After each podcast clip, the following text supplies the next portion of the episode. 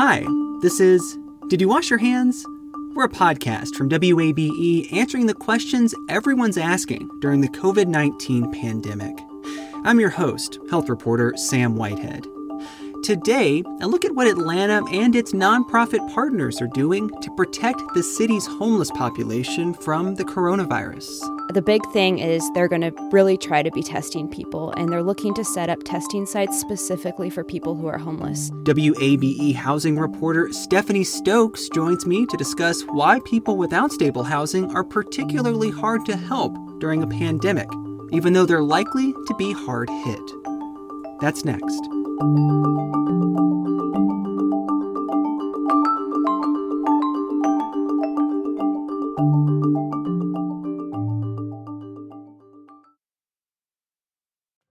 love free. And at Ameris Bank, so do we. That's why we're proud to offer worry free, hassle free Ameris Bank free checking. Manage your money your way with convenient access to digital, mobile, and telephone banking, all with no monthly service fee or minimum balance requirements. At Ameris Bank, we're with you. For more information or to open an account, visit our local bankers in person or online at amerisbank.com slash free checking. Other fees such as overdraft fees may apply. Ameris Bank, member FDIC, equal housing lender.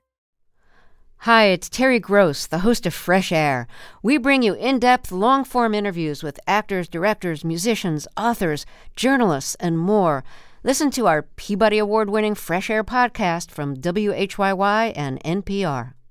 Support for WABE's local coverage on maternal health and mortality comes from Georgia Health Initiative, whose mission is to inspire and promote collective action that advances health equity for all Georgians. Learn more at georgiahealthinitiative.org. The coronavirus pandemic presents a unique threat to people who don't have a home. If you're living on the street, say, you might not have good access to basics like soap and water.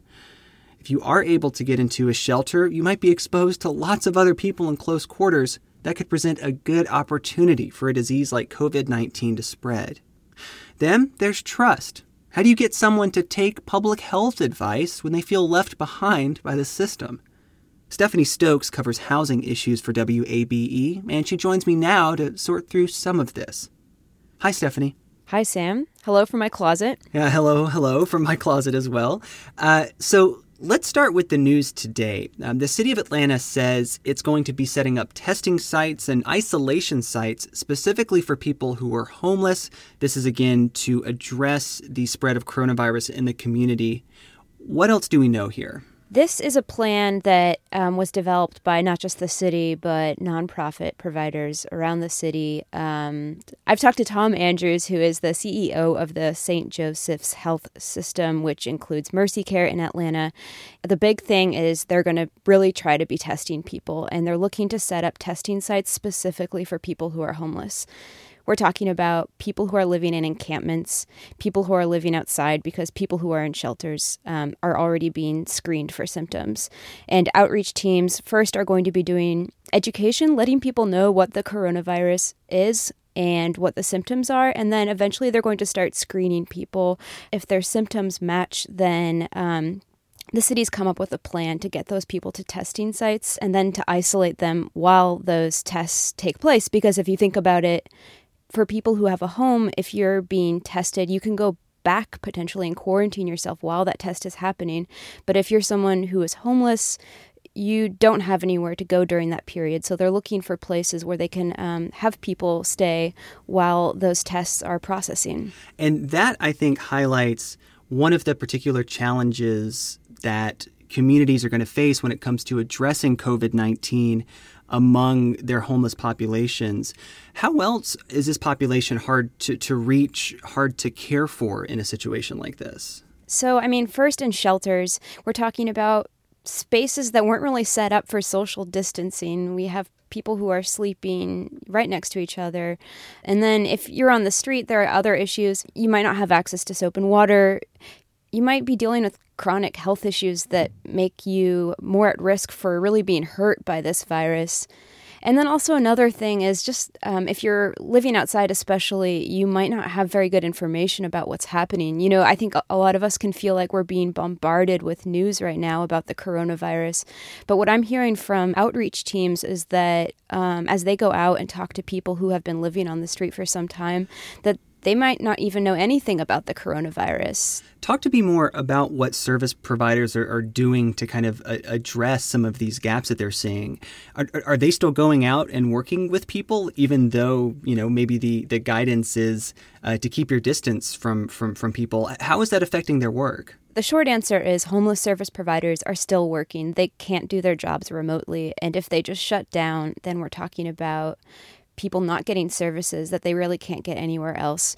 And so I know that, for example, soup kitchens, they're still serving people. What they've done is they've um, they're not accepting people indoors anymore. At least I know in some places.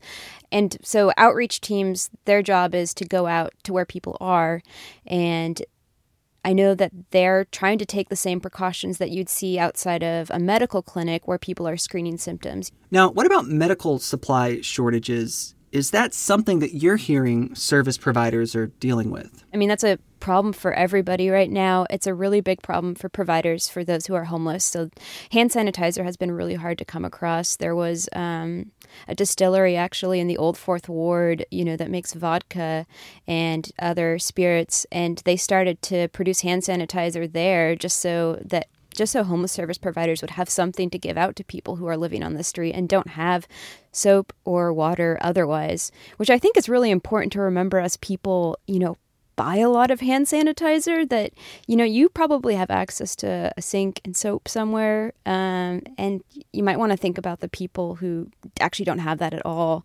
And um, yeah the, the challenge uh, always is building trust i think with these with uh, folks, especially who are living on the streets and who have had a lot of things to worry about for a long time and haven't really been treated very well by the system. They're less likely to be trusting, you know, information from public health providers, and it's it's but they're especially at risk to this virus. So I think that's that's a big um, a big task that these providers have. Stephanie, thanks so much. Thank you, Sam.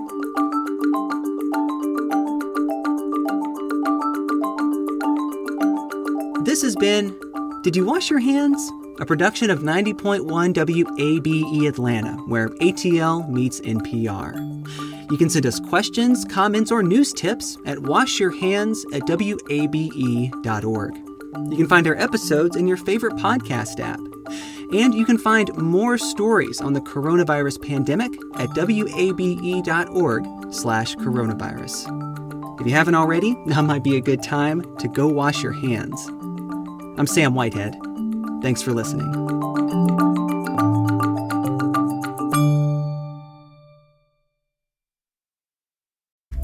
Have you donated to WABE yet?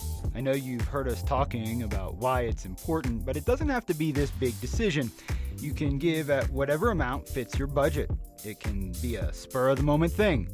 You already get so much out of public radio, so just go for it. Visit wabe.org/donate and become a member right now. And thank you.